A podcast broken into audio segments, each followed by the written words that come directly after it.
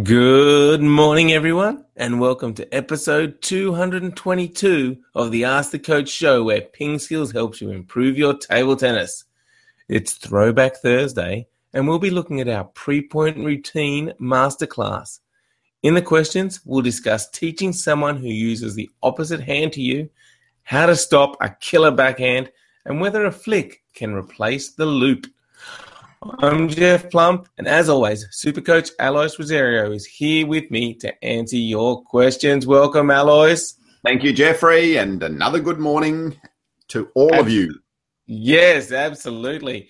And show 222.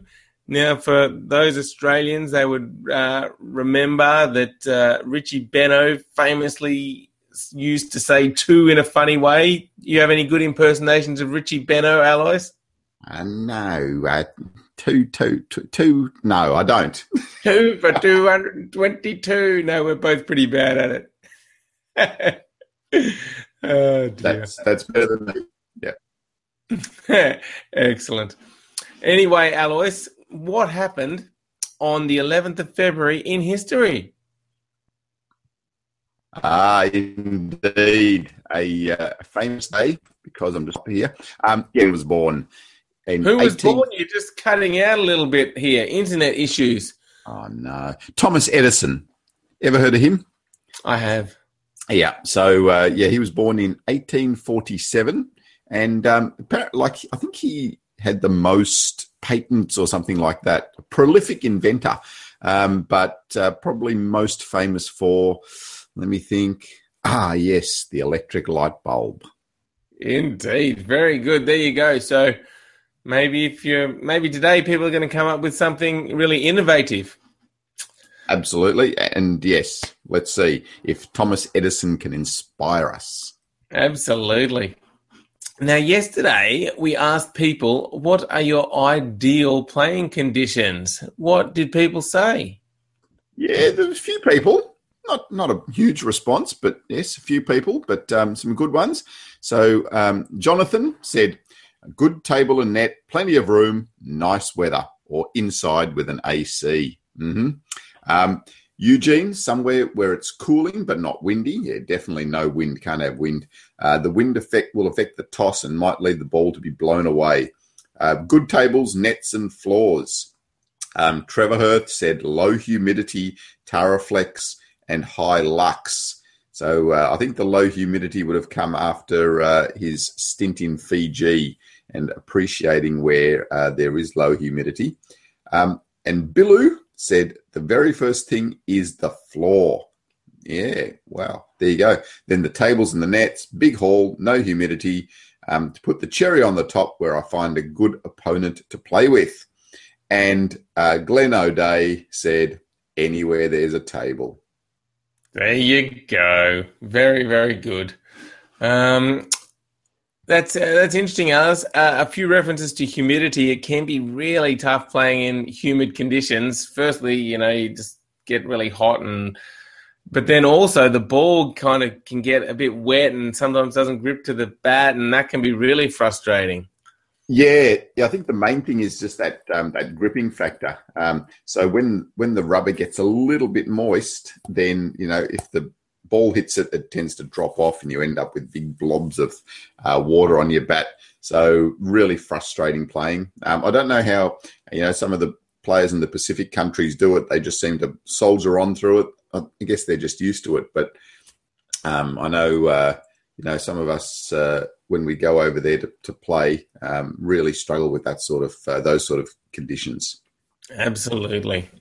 All right. So today's question is what gets you frustrated on the table. So uh, head over to our Facebook page or to the blog at pingskills.com and answer the Ping Skills question of the day. What gets you frustrated on the table? I think we're going to have some interesting uh, responses to that one, Alois. Oh, yeah. I hope so. Indeed. All right. Well, as I mentioned at the start of the show, it is Throwback Thursday. What are we going to go back and take a look at today? Yeah, we uh, we did mention this briefly the other day, um, and that's the pre-point routine. Um, so we've got a, a, really good video on the pre-point routine. So what is a pre-point routine? So basically, it's um, something that you develop that you um, do before every single point. So um, for me, I used to bounce the ball on the table. Um, then I used to uh, put the ball in my hand, look at the ball, uh, think about the tactic of what I'm, where I'm going to serve, um, and then off you go.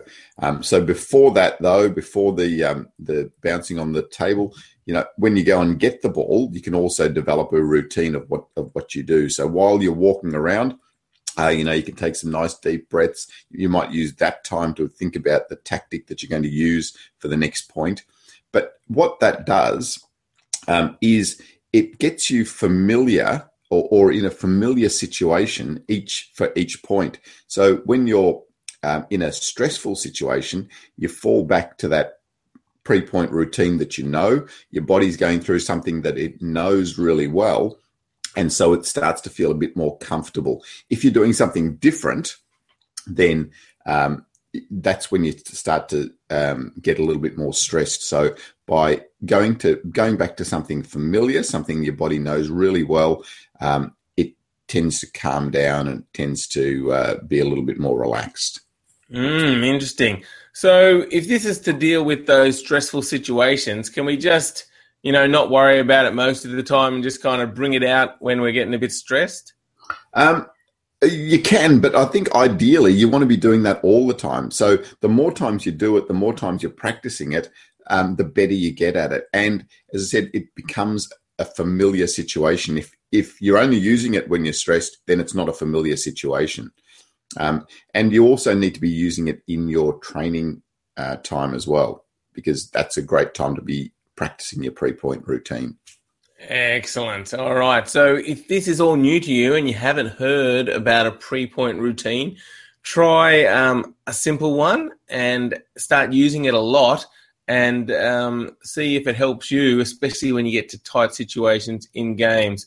Now, obviously, Alois, you know, table tennis is a fast game. This pre point routine can't be too long, otherwise, your opponent's going to get pretty annoyed if you're, you know, standing there a minute before every point. Absolutely. Like um, the rules say that you know play needs to be continuous. So you don't have um, a minute. You've probably got ten or fifteen seconds at most. Um, but in, it, it's surprising the things that you can fit into your ten or fifteen seconds. Um, you know, you can definitely take a breath. Uh, you can definitely process some thoughts.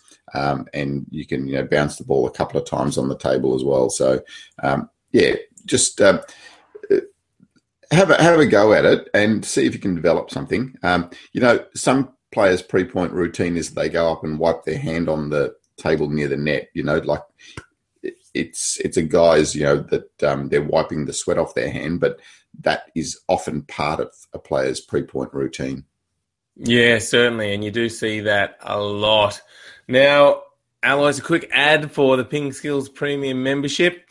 Um, we've got a whole series of masterclasses. This pre-point routine video is one of them, and it is all those masterclasses are associated with the 52 week training plan, which is 52 individual lessons designed to help you improve over the year. Uh, each four week period covers a different topic. Uh, this is part of the tournament preparation uh, bunch of videos. Um, so go to pingskills.com, check out our premium membership. It can definitely help you improve your game. All right.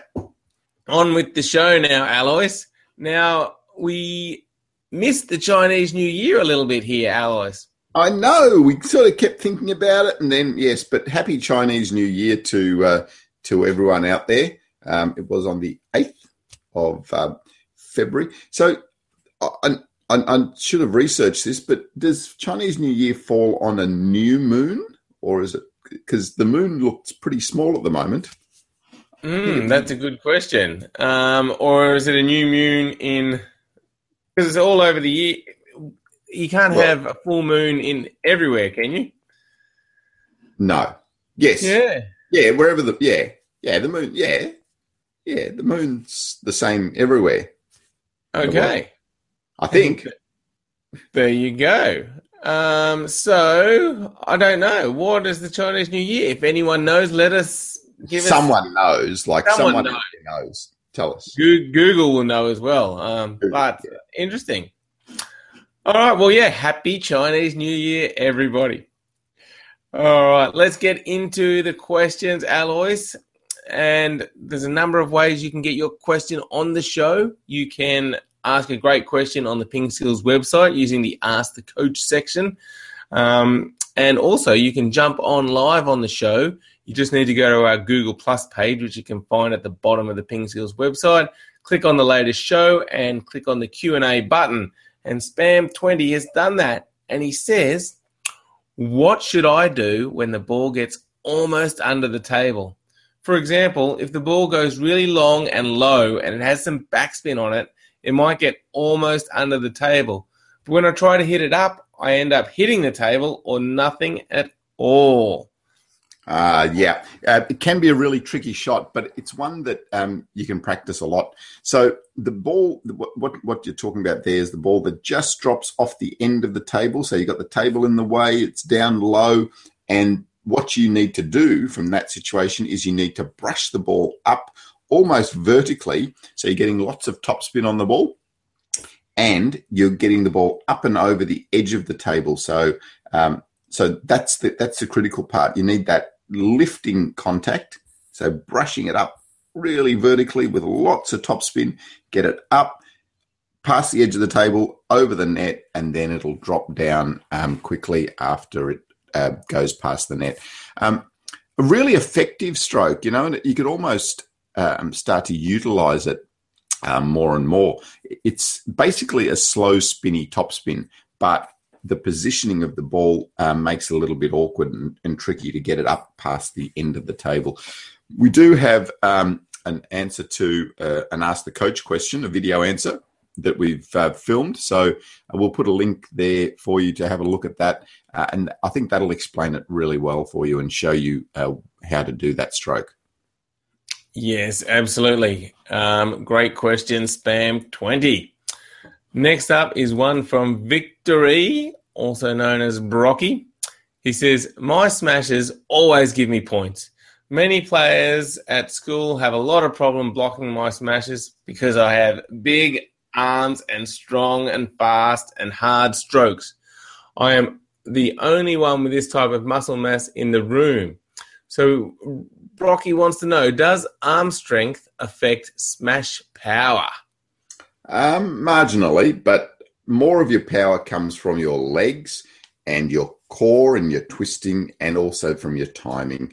So um, I've seen, you know, really skinny kids being able to generate a lot of power because their um, their timing's good, their uh, their action's good, their technique's good, and they're also utilizing their legs well. So yeah, most of your power comes from your legs, not really from here.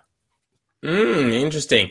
And I guess if you look at the top players, you see that they've all got really strong legs.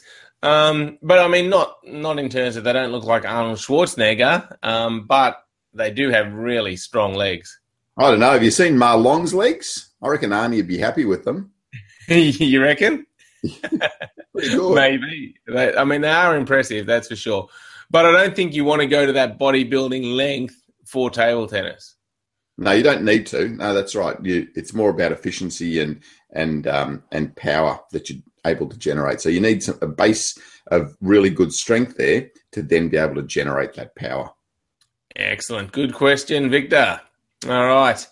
Next one is from Il. And Il asks If I have, or he says, I have one child who plays left handed, but Il is a right hander. So he wants to know how can he teach this child to play? Are there any method which makes it easier to teach a left handed child because he wants the kid to be able to imitate him more easily?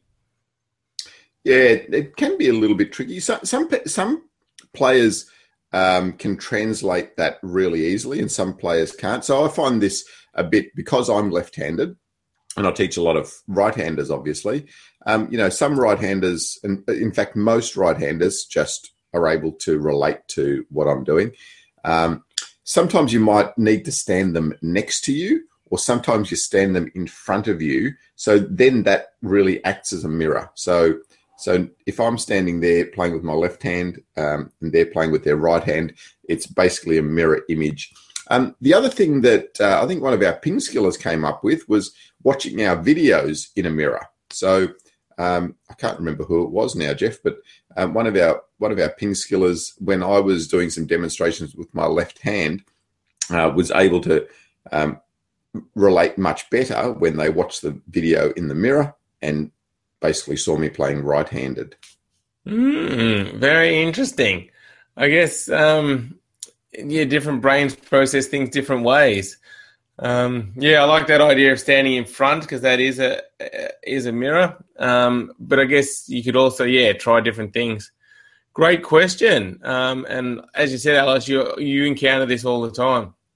Yeah, I do, and um, and as I said, most of the time it, it isn't an issue, and so um, it'll just, I mean, see with the with the young player that you're working with. Um, firstly, just demonstrate to them with your right hand, and and just see if they translate that um, well. Often left-handers will uh, because um, they're used to the right-handers world, and they need to translate things um, um, often. You know, like cutting scissors and all that sort of stuff. There you go. It is a right-handers world. All right. Moving on. This, again, Alois, is a very good question. I know so because Jeffrey asked it. Jeffrey oh, says, well. Oh, well. Jeffrey says, My friend has a really nice and consistent serve and tends to get most winning points off me with his backhand flick or smash on the third or fifth ball. Is there any strategic or technical way I can prevent or counter this strong backhand?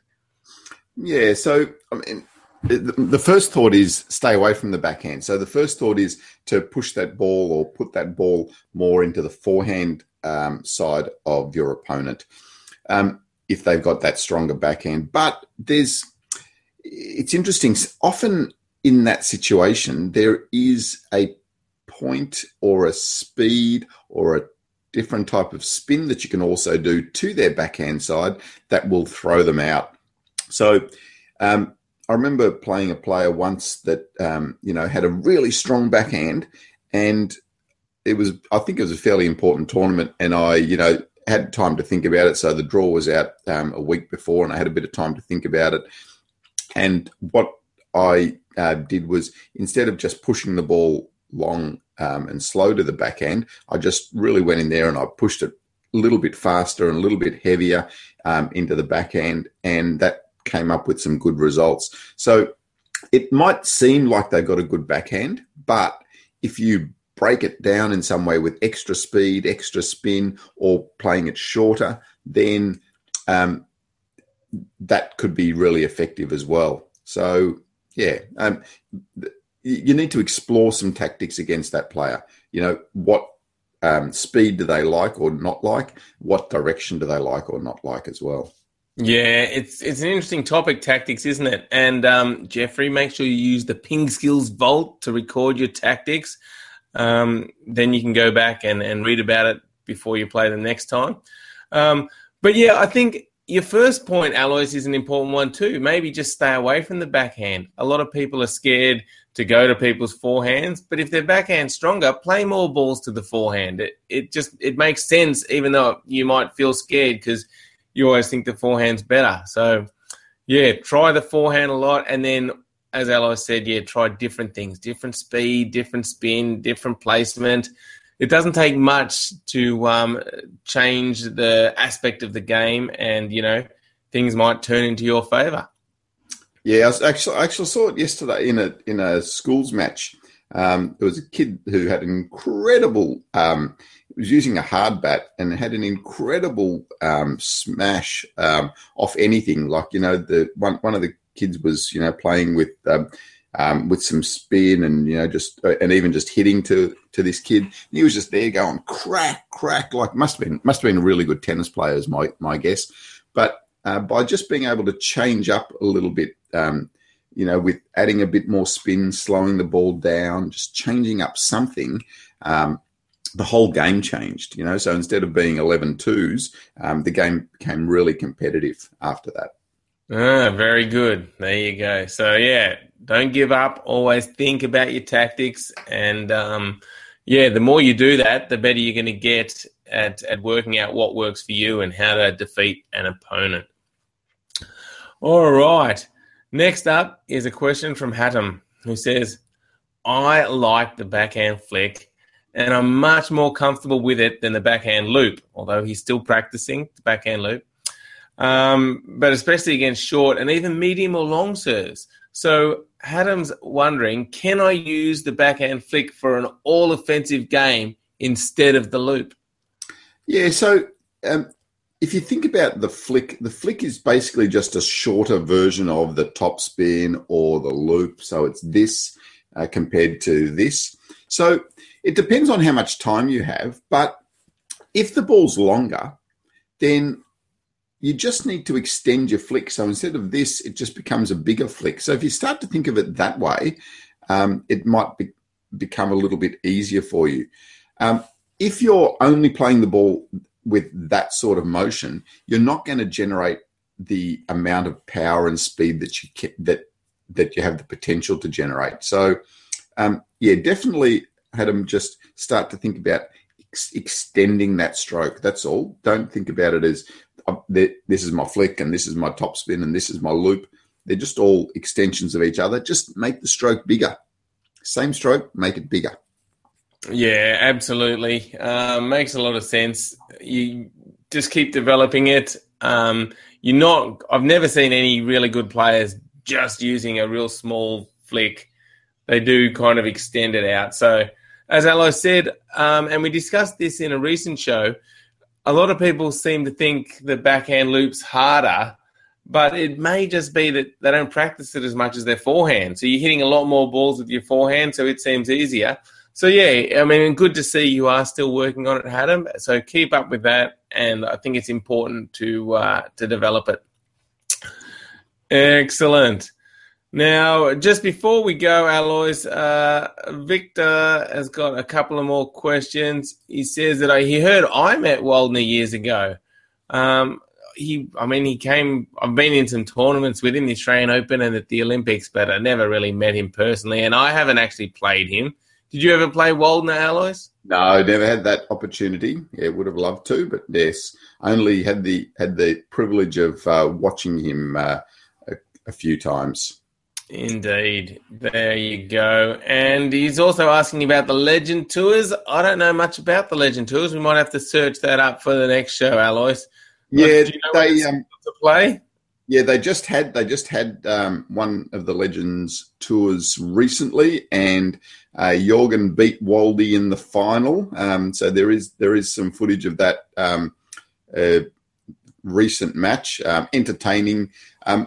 It was interesting. I was I was watching it. and I'm thinking, uh, I don't know. I, it, it, didn't really do it for me. It was just like these two older guys who used to play really really well. And I don't I don't, I don't want to see Waldner doing what he's doing now. Like I want to see Waldner at his peak, at his prime.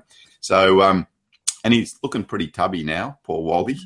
So he's been, he's been in a good. Go. I did see that actually. Now you remind me, person uh, taking out uh, Waldner so yeah, if we can find a link, I'll put that in the show notes for you. I also saw some. I haven't checked it out, but something about Waldner retiring. I mean, I thought he retired a long time ago, but maybe he's stopping playing in the Swedish league or something. Ah, that, yeah, have to check that out.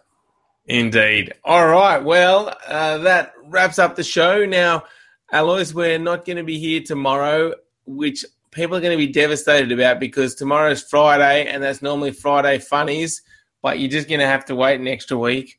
Um, I reckon. I reckon our next show's back on Tuesday. I reckon we can do Tuesday funnies. Tuesday funnies, maybe. All right, we'll we'll see. We'll have a think about that. So yeah, so uh, as Alois said, we're back on Tuesday. So have a great weekend. Uh, lots of table tennis. Try out the pre-point routine and. Uh, you got to stick with it for a while because it takes a while for you to develop it, get it right, and then it'll help you in big points. Um, so thanks everyone for watching. Check out pingskills.com and thank you, Alois. Thank you, Jeffrey, and we'll we'll we, we, we will see you on Tuesday. Bye.